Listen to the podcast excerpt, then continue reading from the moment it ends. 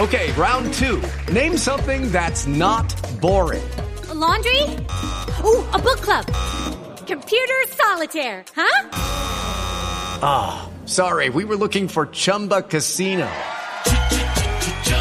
That's right. ChumbaCasino.com has over 100 casino style games. Join today and play for free for your chance to redeem some serious prizes. ChumbaCasino.com. No purchase necessary. Full prohibited by law. 18 plus terms and conditions apply. See website for details. With LuckyLand Slots, you can get lucky just about anywhere. Dearly beloved, we are gathered here today to. Has anyone seen the bride and groom? Sorry, sorry, we're here. We were getting lucky in the limo and we lost track of time. No, Lucky Land Casino, with cash prizes that add up quicker than a guest registry. In that case, I pronounce you lucky. Play for free at LuckyLandSlots.com. Daily bonuses are waiting. No purchase necessary. Void where prohibited by law. 18 plus. Terms and conditions apply. See website for details.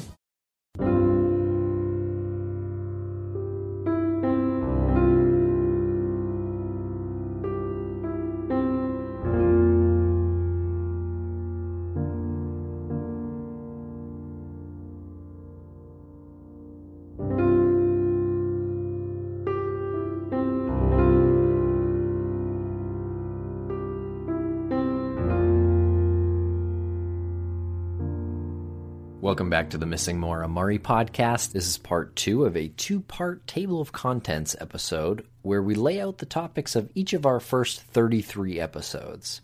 If you haven't heard episode 34 yet, which is part one, we suggest you check that out before listening to the rest of this episode. And before we get started, check out blueapron.com slash missing for your first three meals free. For episode 17, we released The Things in Maura's Car an episode that made folks feel closer to Maura than ever. There's something very personal and humanizing about hearing the things she left behind in her car. I remember while we were recording that episode and reading through the, the list, the the detailed catalog of what she left in the car, just relating it to women that are in my life, just feel closer to to the person than to the story. And I feel like episode 17 was a good turning point for the listeners in that sense.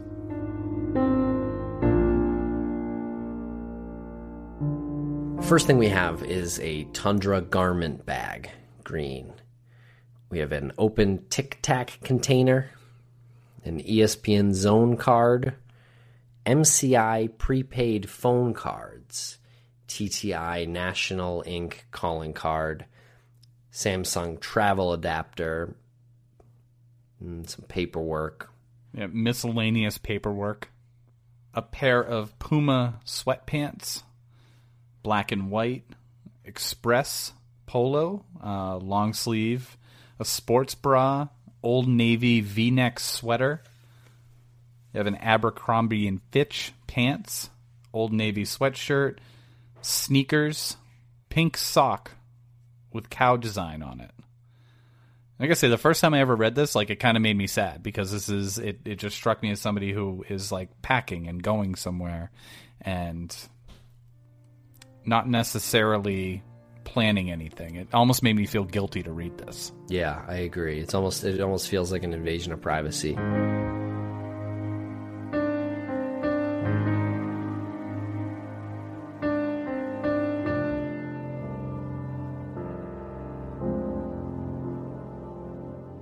Next up is the now missing episode 18. It was an interview with a controversial blogger who likes to remain anonymous.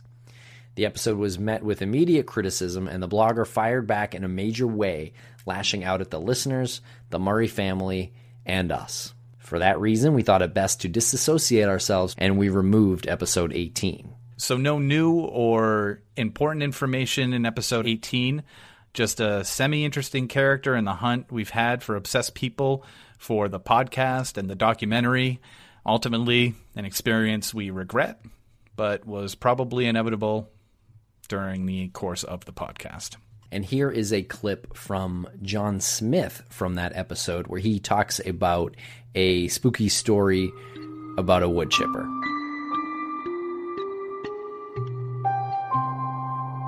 I've heard several different stories and we're not sure if, of course, if they're rumors or not, because I mean, Like, I mean, we've heard that she was taken and was taken to this party, and these guys were like all messed up on some heavy drugs, and they ended up killing her, skinning her, dismembering her, and sharing her body parts, um, like some kind of ritual. Now, I find that hard to believe that, you know, that can happen and no one's caved in yet. No one's given anybody up yet. Um, and he lives about 15 miles north of the um, accident scene.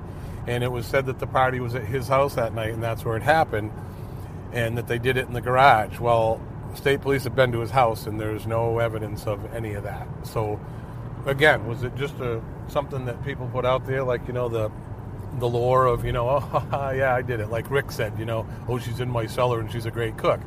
You know, was it just these druggies out there running their mouth to other people? You know, because people have been known to say, "You keep it up, bitch, and I'll do to you what I did to Maura." Then we resumed with another two part interview with John Smith. In episode 19, we talked about the rag in the tailpipe. This was also the first time we heard about Witness A.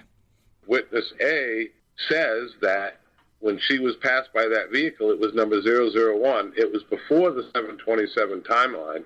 So where was number 001 headed with its blue lights on? Where did it go? And why did, at 746, did number 002, the, the sedan, show up on scene? Just to clarify, this uh, pass by so at about 7:20, witness A is passed by the 001 SUV cruiser heading east towards 112.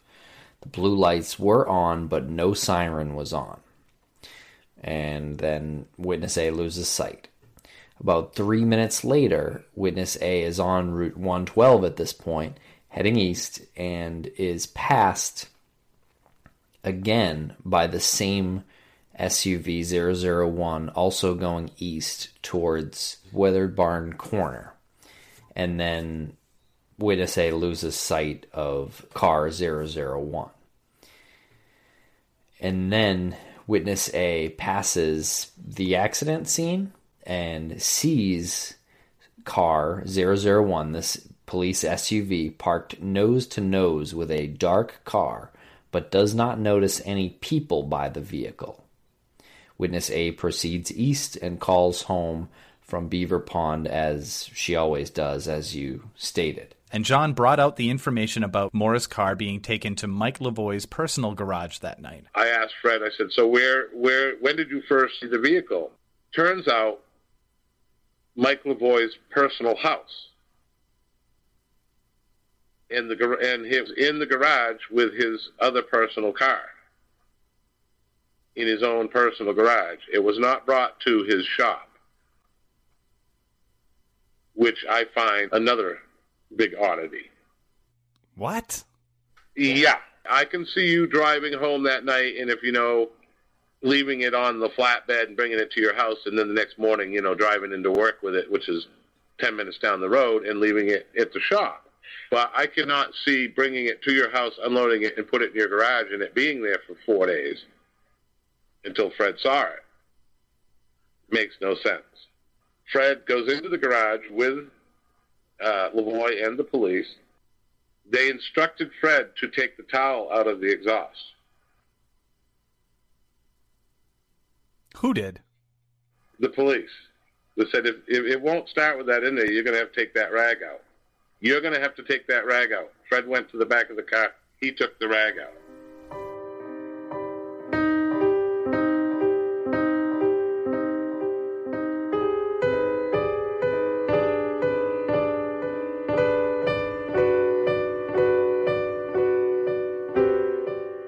Episode 21, we introduce a new voice, a female who chose to go by KF. She's a researcher who helped us behind the scenes, and KF talks about the journalist from 17 Magazine who wrote a piece on Maura's case in June of 2004. The writer, her name is Vanessa Grigoriadis. We have this fact that the dogs were able to trace Maura's scent about 100 yards from the car.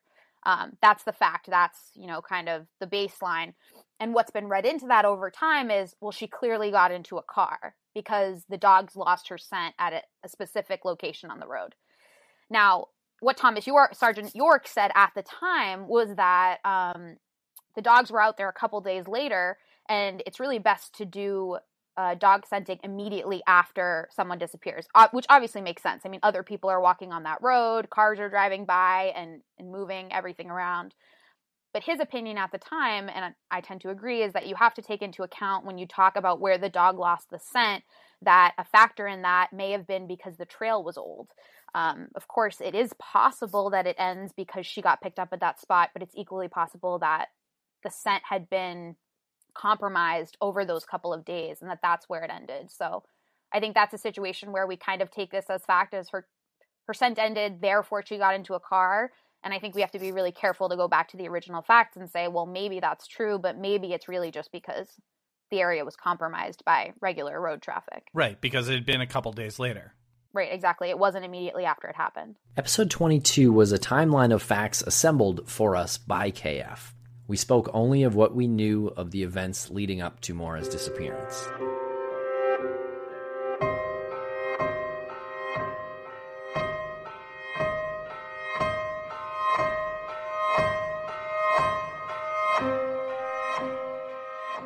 On to February 9th. This is the day that Mora goes missing. Lieutenant John Scarinza stated that Maura Murray was using the internet until 4 a.m. She has no activity on her cell phone until 12:55 p.m. when she calls Linda Salamone, the owner of a condo in North Conway, New Hampshire. Linda has no recollection of a conversation with Maura, but is confident that she did not rent her condo to Maura or anyone else on that date. Now, according to the people that we've been talking to, some pretty credible sources, we know that the police did not talk to Linda Salamone. So that raises the question as to where the police, with their investigation, where their collective heads were at. How do you not interview?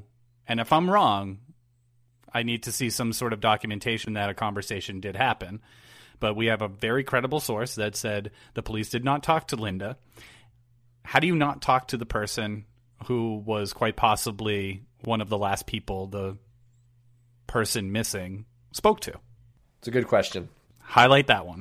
Maura then calls for UMass voicemail twice, followed by a call to 1 800 GO STOW. And Stowe Mountain is a ski resort in New England. She then calls Billy's cell phone, which goes to voicemail. And at the exact time she calls Billy, he is calling Kate Markopoulos, Maura's friend's cell phone, which is why Maura's call was sent to voicemail. So after she checks her dorm voicemail, she calls Go Stowe, and then calls Billy's cell phone, goes to voicemail because he is on the phone with Kate Markopoulos. And then Billy checks his voicemail and then makes three calls to Maura's cell phone, which go unanswered. His calls are three, four, and six minutes after her call to him, her original call to him, but she doesn't pick up at that point. So I think I think you can highlight we, that area. I think we, yeah, I think I think we can highlight that area. Um, something something's kind of something's kind of going down, and I'm not saying that in a way where you know a plan is being hatched, but more is more is calling places that would suggest that she's going to go uh, visit, go stow uh, the condo in North Conway. Calls Billy, checks her voicemail. You know, this is all stuff that like it seems like the communication was all supposed to be happening the plan or for whatever you know plan was happening was all happening in this this time period.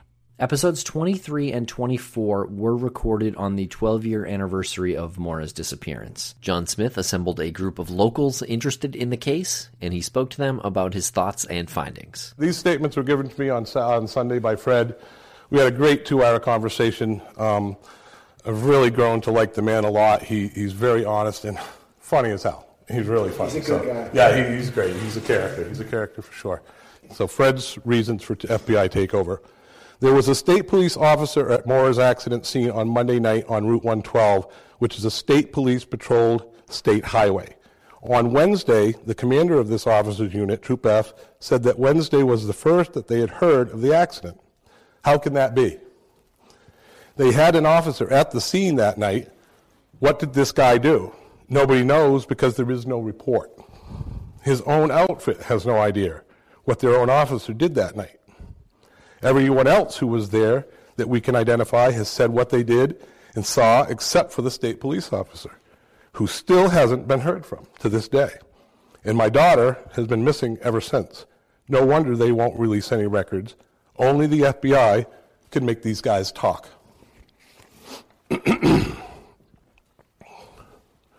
we have a witness who reported seeing Haverhill Police SUV 001 at the accident at about 7:35.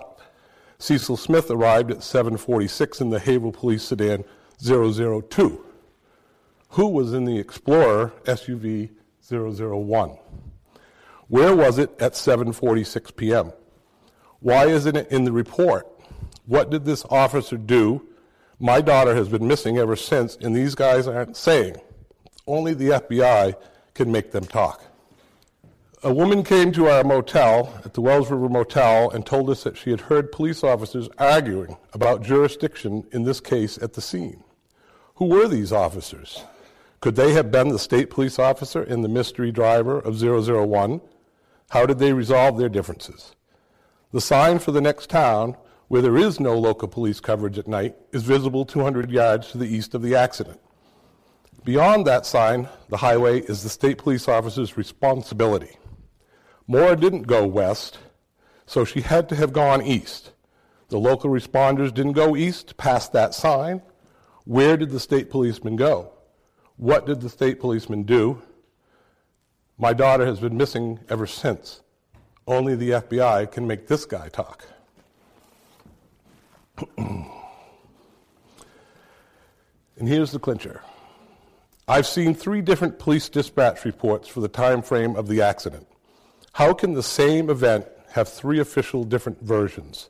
These folks aren't offering any explanation for this. Only the FBI can crack this local, local enigma because everyone involved is on the mute, hoping this case blows over and goes away. The police will be successful in just sitting on Maura's case for the next 50 years until we're all dead, unless the FBI takes it over because the FBI is the only force that can pierce the local blue brotherhood. Please help me get them involved. They are my daughter's only chance. Thank you, Fred Murray.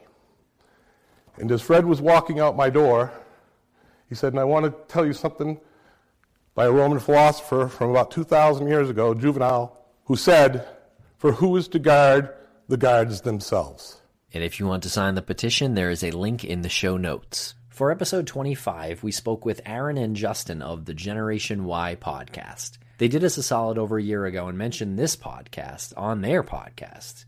We told them then that we'd love to have them on and talk about Maura's case. It took us 25 episodes, but we eventually got there. And what transpired is what we found to be an interesting conversation. I'm looking at Occam's razor as a variety of factors. Her taking down of everything in her room, putting it in boxes, stacking it up, putting that putting that printed email on there, uh, notifying her teacher she was leaving, not telling any family. If if we take that as the word, not telling family where she was going, and just taking off. It, to me, it just keeps adding up to she's leaving her buddy, she's leaving her family, she's leaving school, leaving her boyfriend. It's like an abandonment. She's abandoning that life. And to me, she's not abandoning it for a brighter life. When people get depressed or they're having a break of some kind, they don't see another side as being green. They see it as being black. So to me, she was just going away and the wreck to me indicates she was upset. She's ob- obviously not a good driver anyway, but now she's even worse because of her state of mind. And then she refuses help. The guy can say he's scary, but even just saying, I'll go back and call, she doesn't even want that. She could have negotiated that. Look, I don't want the police, but could you call an ambulance or anything? Could you call a family member? Could you call this friend of mine? She doesn't do that she's not in her right state of mind. She wants to get away from even there. To me, she heads out, maybe down that dirt road. Where she ends up, I don't know, but I know she's fit enough, from what I understand, to take off and cover a lot of distance that night, even before any searchers show up. So, and there, I know I couldn't keep up with her. And it was really cold at that mm-hmm. time. So, I mean, it doesn't take that long to, you know, she she might have lasted the night but she she probably if she stayed out in the elements, she probably would have froze to death pretty quick. Mm-hmm. Um, and of course, you know, it, it, yes, remains can stay a long time, but in the elements with wilderness and everything else, animals, who knows? Episode 26 was a recording from another live show. We decided to get ambitious with this. It was James Renner, Clint Harding, in addition to myself and Tim. We had two competing theories at large in James and Clint, and John Smith was in the chat room as well, defending his theory, which led to a mature conversation where people could feel comfortable openly disagreeing with one another. Uh, you know, again, if somebody picked up Maura just to take her five miles down the road, um, is it probable that they're also in that group that never heard about this case again? Wouldn't they remember? I mean, that's kind of odd. In the middle of winter, you pick up a woman and, and take her five miles. I know I might have that in the back of my mind, and at one at some point in time, come across Maura's story and put two and two together. Um, but uh, you know, I'm sold on the tandem car theory. That's that's where I'm putting my credibility and uh, and my name. Uh, you know, God help me. Yeah, you know, the, the, the, I've thought about the the tandem uh, tandem theory for a long time.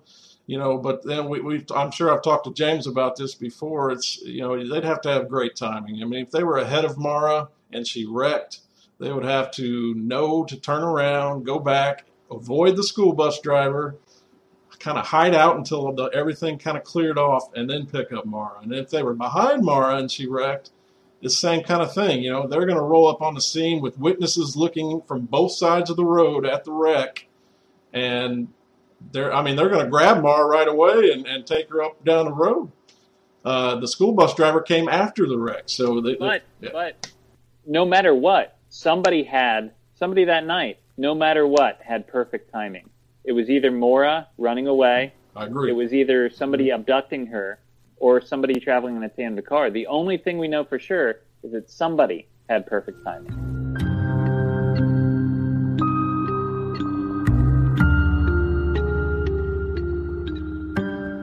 Tim, what did you have for dinner last night? Frozen pizza. Wouldn't spiced pork burgers have been just a little better than your frozen pizza? It sounds a lot better.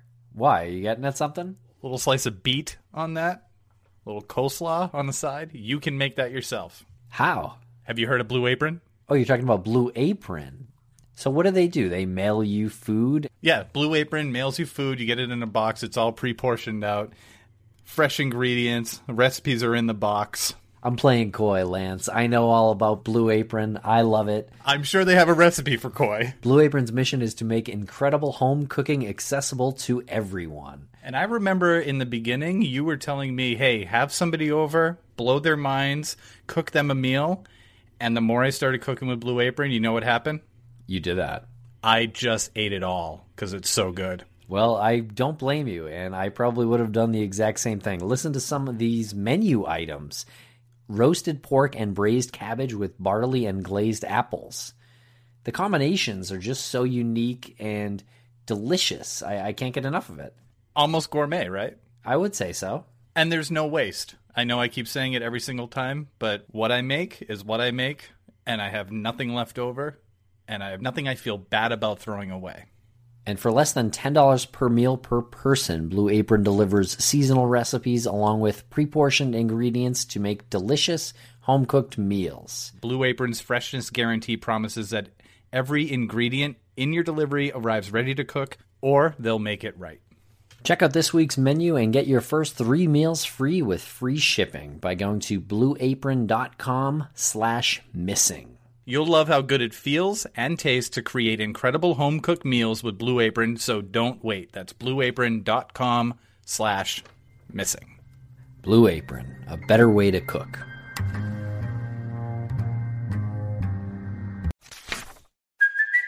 Hey, it's Kaley Cuoco for Priceline. Ready to go to your happy place for a happy price? Well, why didn't you say so? Just download the Priceline app right now and save up to 60% on hotels. So, whether it's Cousin Kevin's Kazoo concert in Kansas City, go Kevin, or Becky's Bachelorette Bash in Bermuda, you never have to miss a trip ever again. So, download the Priceline app today. Your savings are waiting.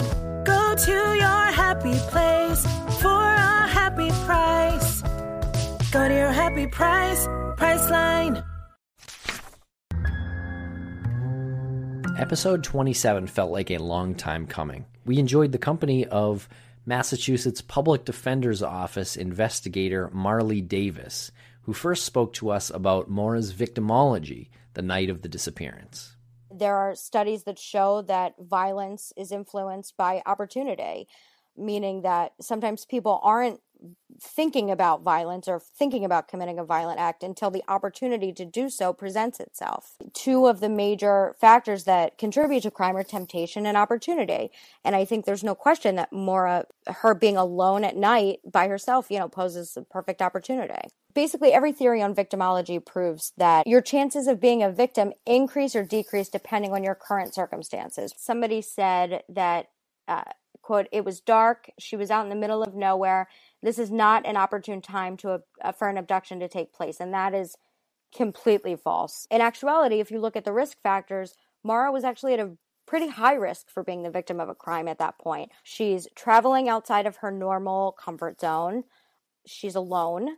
It's nighttime. She's a young woman by herself who you know there have been reports that she may or may not have been drinking and there's no cell phone service she's basically completely alone and presumably with no working vehicle just hypothetically, somebody somebody could have picked her up, and their original intention doesn't necessarily have to have been, "I want to murder this girl. I want to hurt this girl."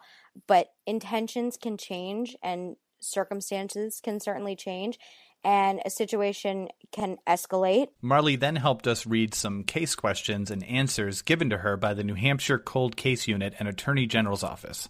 Some interesting answers, but potentially even more interesting non answers. Before we play the clip, Lance, do you have a question that they didn't answer that would be interesting that we haven't given out yet? We asked them one news article stated that police were investigating a voicemail on Maura's phone. Can you comment at all on what the outcome of this inquiry was. That was one of the non answers. Left blank. Here's a clip from that episode.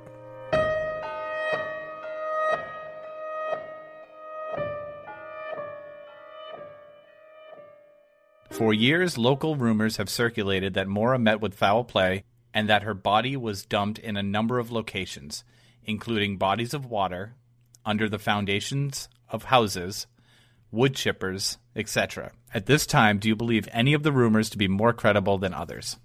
No. As explained above, all leads are still being investigated and almost anything is still possible. Are there any that have been completely ruled out at this time? Some rumors have been ruled out, but we are unable to comment on the specifics of those rumors.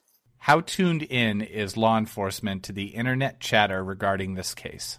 We are receptive to receiving information from whatever the source. Have law enforcement garnered any useful information from what's been written online? Do you think the attention this case has gotten online has been a detriment to the investigation, or has it been helpful at all? The attention this case has garnered has generated some leads, although none have panned out when investigated. However, Efforts to keep people's attention focused on the case are not detrimental if they have the potential to generate new leads. We were hoping you could tell us your perspective on why you think this case is so popular. It seems to be very popular among the internet community slash armchair detectives. Why is this the case people are so fascinated with? People love a mystery, and Mara Murray's disappearance is a mystery. The internet is also sometimes a forum for speculation and conspiracy theories, in spite of facts to the contrary or no facts at all. The combination seems to fuel much discussion in cases like this. Episode 28 brought more new voices, this time from across the pond.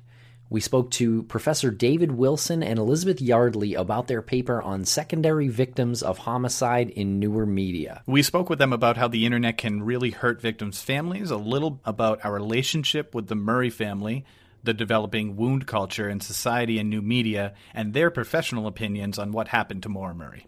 And before we play the clip, I just wanted to say that I really enjoyed this episode. It's one of my favorites. It was intimidating interviewing them in the first place because of their article and because of how smart they are academically. I also feel like, A, it's one of my favorite episodes as well but also it's a uh, it's a very revealing episode. It's a very transparent episode in terms of what you and I spoke with to them. Uh, I think it's one of the first times that we kind of bared the soul of the podcast and a little bit of the um, behind the scenes and a little bit of uh, what what we're where where where we were at mentally uh, at that point with the uh, with the case and the investigation and the podcast and everything that came along with it. Um, it was a very honest episode on our part. As much as they attempted to put our mind at ease that we had nothing to be intimidated about with different levels of intelligence. Um, the more they did that, the more uh, nerve wracking it was. But ultimately, incredibly cool people. We still maintain a very nice relationship with them. Hope to work with them on uh, on this case and maybe some other case in the future. And here's the clip from that episode. If I may observe, please, please f- forgive this kind of um, reflection. Um, uh, I don't know if if you were expecting it, but I, I did think initially there was um, uh, a, kind of a negative tone towards the Murray family uh, in the earlier podcasts, and I think actually as the podcasts have gone on, there has been a much greater willingness to understand and put yourselves, walk in their shoes, and that has become more, much more apparent. Um, and I think there was a Rubicon moment for you when you thought, hmm, actually, we've never really spoken to the Murrays. And when you did start to speak to the Murrays, then that allowed that difference in tone to emerge. And I think it was and partly the, the, the, way that the, the media um, in general um, deal with the families of missing people and, and, the families of people who are victims of crime, um, they can put their barriers up a bit and be a bit protective. So sometimes it's about finding that gatekeeper who will give you access to the family rather than you know approaching them directly. So so it varies from one case to, to the next. But but no, I think you've been incredibly sensitive in, in, in recent episodes and, and having uh, John Smith as that mediator, I think has been a really important part of the process. I think in terms of the, the, the, the, international example, albeit it's a British example, but it's so well known, it's international now, about how families need the publicity and then worry about their inability to control the publicity is clearly the McCann case about Madeleine McCann who goes missing and and of course has still never been found. And of course, the McCanns were very uh, desperate for media attention.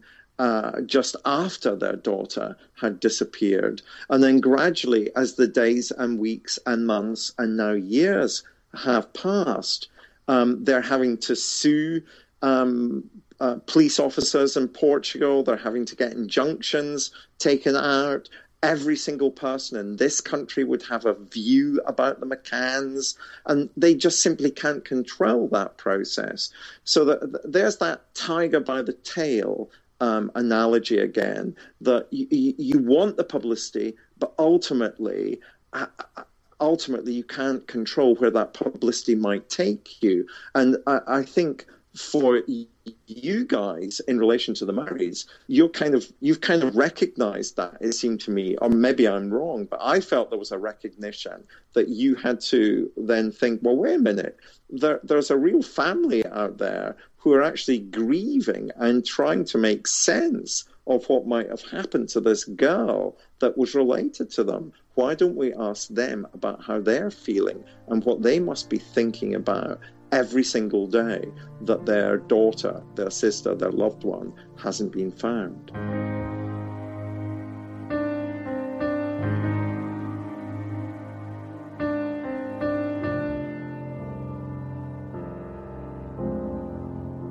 In episode 29, we spoke to a man named Rick Graves, who helped Fred Murray in searching for his daughter dating back to 2004 and 2005. He brought a grizzled vibe and had some great things to say about how extensively he and Fred searched for Maura. When I went out there, I met Fred. I, uh, uh, after that first day, you know, I came, I came home and I said, I said, I, I can't do it no more. It's, it's very heartbreaking to go out there and not find anything. Um, that was after the first day. Yeah. Wow. You know, uh, uh yeah, I, I, went out there and, and uh, yeah, it, it, it's very heartbreaking not to find anything. And I said, yeah, I told her I wasn't going to go do it again. Well, the next weekend comes and I, I had thought about it all week, and I said, I'm going back out there. so it, it, every weekend, um, I was out there pretty much uh, quite a bit for uh, every weekend. Um, that first year, um, searching with Fred. And there, you know, there were a few weekends in between, uh, a couple of here and there, that Fred couldn't make it, and I'd go out there and, and you know search down stuff that he had because he he had to work, um, and you know I, had to work too. And so, and then there were weekends I couldn't be out there, but other other people would go would go up and, and help Fred out as well. Consistently for a full year, at some on some level, that area was searched every single weekend. Uh, consistently, yes. Overall, how many miles would you say? You know, if you or if you could give um, radiuses, say we covered within five miles of this place or five miles of this place. Um, do you have any sense of uh, of what distances you covered in the in those areas? Well, when it was all said and done, I'd probably say about uh, uh, 15 to 20 miles around. Um, it, it would be a rough guess. We would beat the hell out of those woods uh, that day. Gravel pits, woods, uh, you know, everything. You know, we'd basically search uh, areas downhill instead, you know, not, not so much uphill because if you're driving your car and you were to throw, throw something out of your car window, let's say, uh, you more tend to throw it on a, on the downhill slope rather than on the uphill slope. Um, it's just the way it is. Uh, if you were to try to get rid of a body, you, you would do it on a downhill slope and not drag it up a hill. Were those actual thoughts that were going through people's? Was that verbalized? I, I don't know if it was verbalized. I think it was more of a a, a, a gimme than than anything.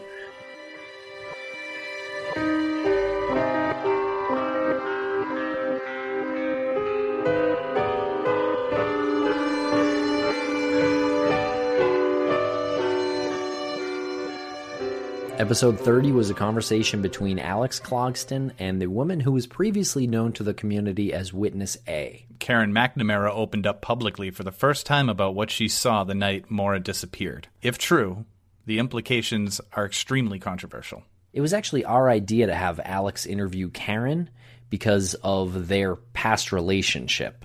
Alex was very good friend with Karen's son dating all the way back to high school instead of having us interview her when we have never met her, we thought it would be a lot easier for everyone involved if Alex interviewed her. Easier and more comfortable for Karen. I remember the period of time and how long it took to establish a level of trust with Karen. Alex is from the area, Karen is from the area, and the more we spoke to Alex about Karen, the more we realized that we really didn't have any business being the ones to ask her such pointed questions, personal questions. Alex was clear in his questioning, uh, concise, and I think Karen was instantly com- actually I know Karen was instantly comfortable with him.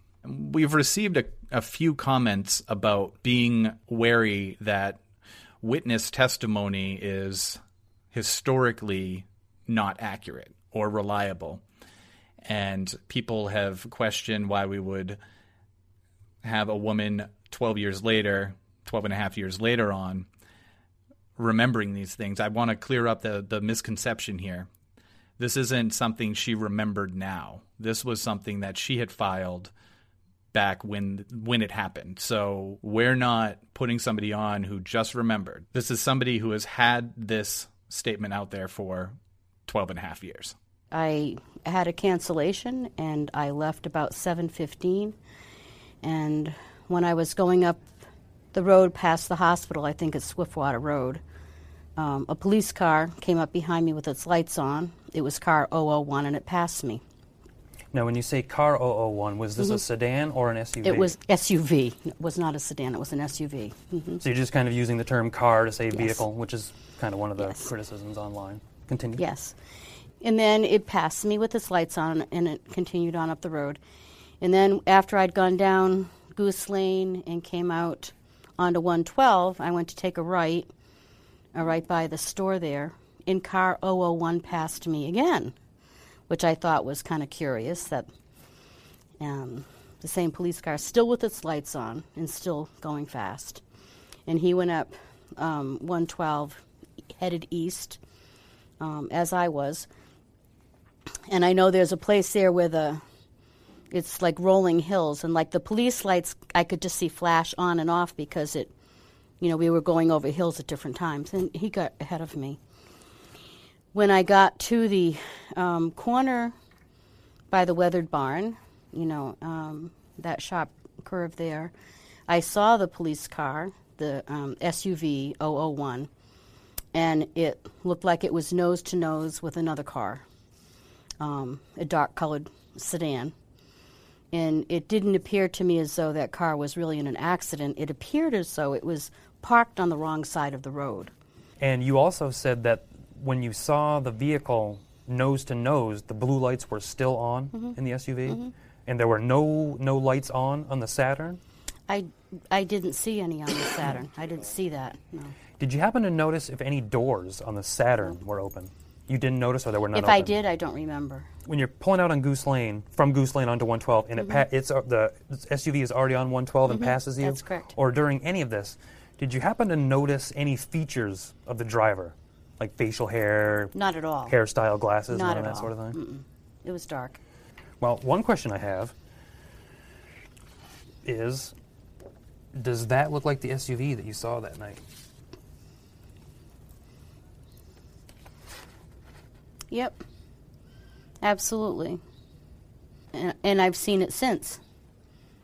I've, I've seen that since. So, yeah. That's the car.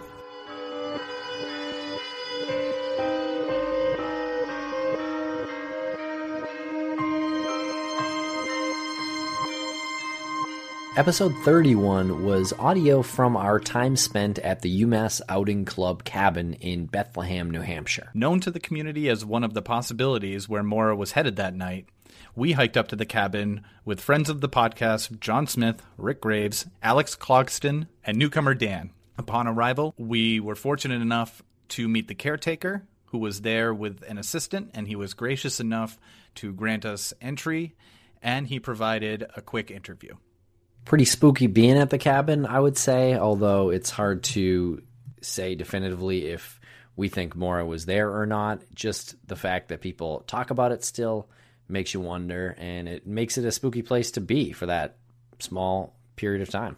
And it adds another level to the whole thing. Of course, there is a cabin up there owned by the UMass Outing Club, where she was, go- where she ends up going missing. She wasn't far away from the cabin, so you can see how the connections can be made. Ultimately, that probably was not the case, but it's just another layer to the case that that seems to keep peeling back more and more layers. Are you still in touch with um, uh, Hussein Baghdadi? Oh, um, I haven't spoken with him probably in ten years. So. Oh, really? Yeah. Oh, okay. So he's not uh, he's not um, He- part of what you do. Not not one of the active alums, I guess, but Yeah. I'm sure he's in touch with other people who were club members at the time. Do you know when the last time he was active in the outing club? He did a big canoe trip with me in 2003, maybe. Um, yeah, we're, we're go- we're going back a dozen years Yeah, anyway. yeah, that's quite a while. Has he And been to I this know he's cabin done before? other like pretty intense hiking, backpacking stuff. Do you know if he knew of this cabin? I'm sure he knew about it. I can't say whether he was actually here because I was never here at the same time he was. Um, but anyone who's an active member of the club would know about the cabin. In episode 32, we spoke to MJA Inc. Investigations' is Mark Harper. Mark is a very interesting man, and he and his group have many years of experience helping missing person and murder cases. He and the rest of MJA believe they have isolated a specific area where Maura's body could have been disposed of. Mark Harper was somebody who kind of flew under the radar, at least in uh, the circle of investigators that we've been looking at and speaking with. He came in with uh, with some pretty unique theories. And he also brought up the Brianna Maitland case, which we will be talking more in depth about in a future episode. Here's the clip from Mark Harper. all of a sudden in front of me. Police officer pulled up and said, uh, in a sedan, said Haverhill, and uh, he got out of his car. He come up to me and he says, uh, "I see you're back again," and I said, "Yes, we are." And um, he said, "Well, when do you plan on going home?" And I says, uh, "When I when we get our work completed." And uh, he gets closer to me. He puts his um, hands up on top of the hood of the car. He bends his head down. He says, "Listen." He says, "I want a fucking date when you're going home, and I want one now." And I looked at him and I says, "How about this? How about it's none of your fucking business? We're not breaking no laws."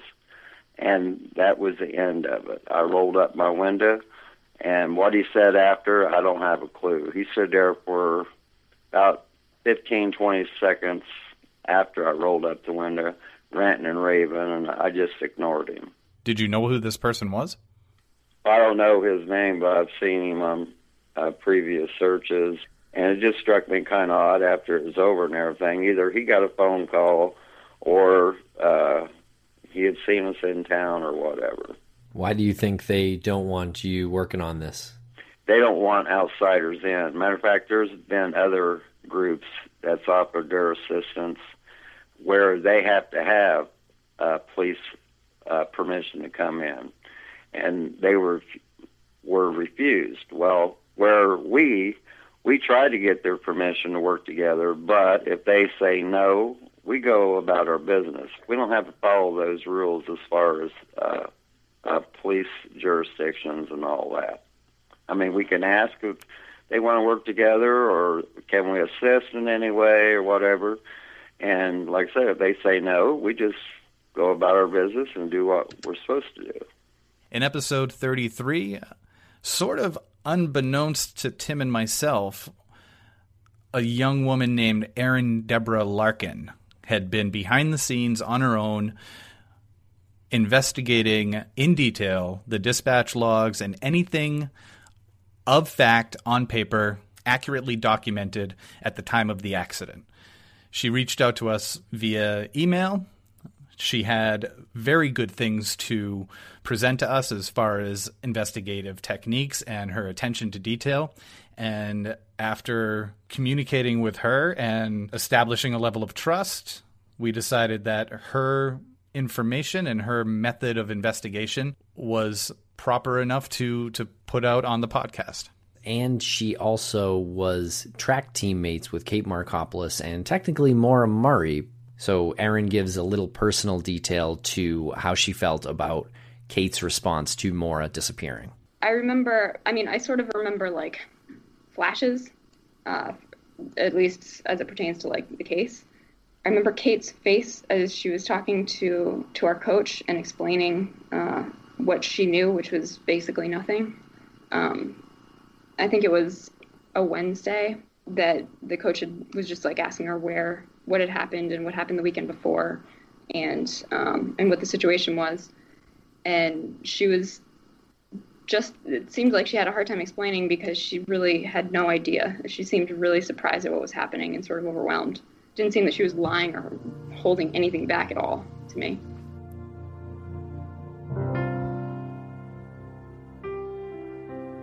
I remember when we started this about 10 episodes in, we were questioning whether or not we had enough material to move forward past episode 15, episode 18, episode 20, episode 25. And to be at this point where we release an episode giving a table of contents for anybody coming onto this case with fresh eyes is uh, is something I didn't expect back when we started this. Certainly not. It's definitely been a wild ride, and I hope everyone out there listening also feels like it's been a journey worth taking right along with us. Thank you very much for listening, and go to blueapron.com slash missing and get three free meals on your first order.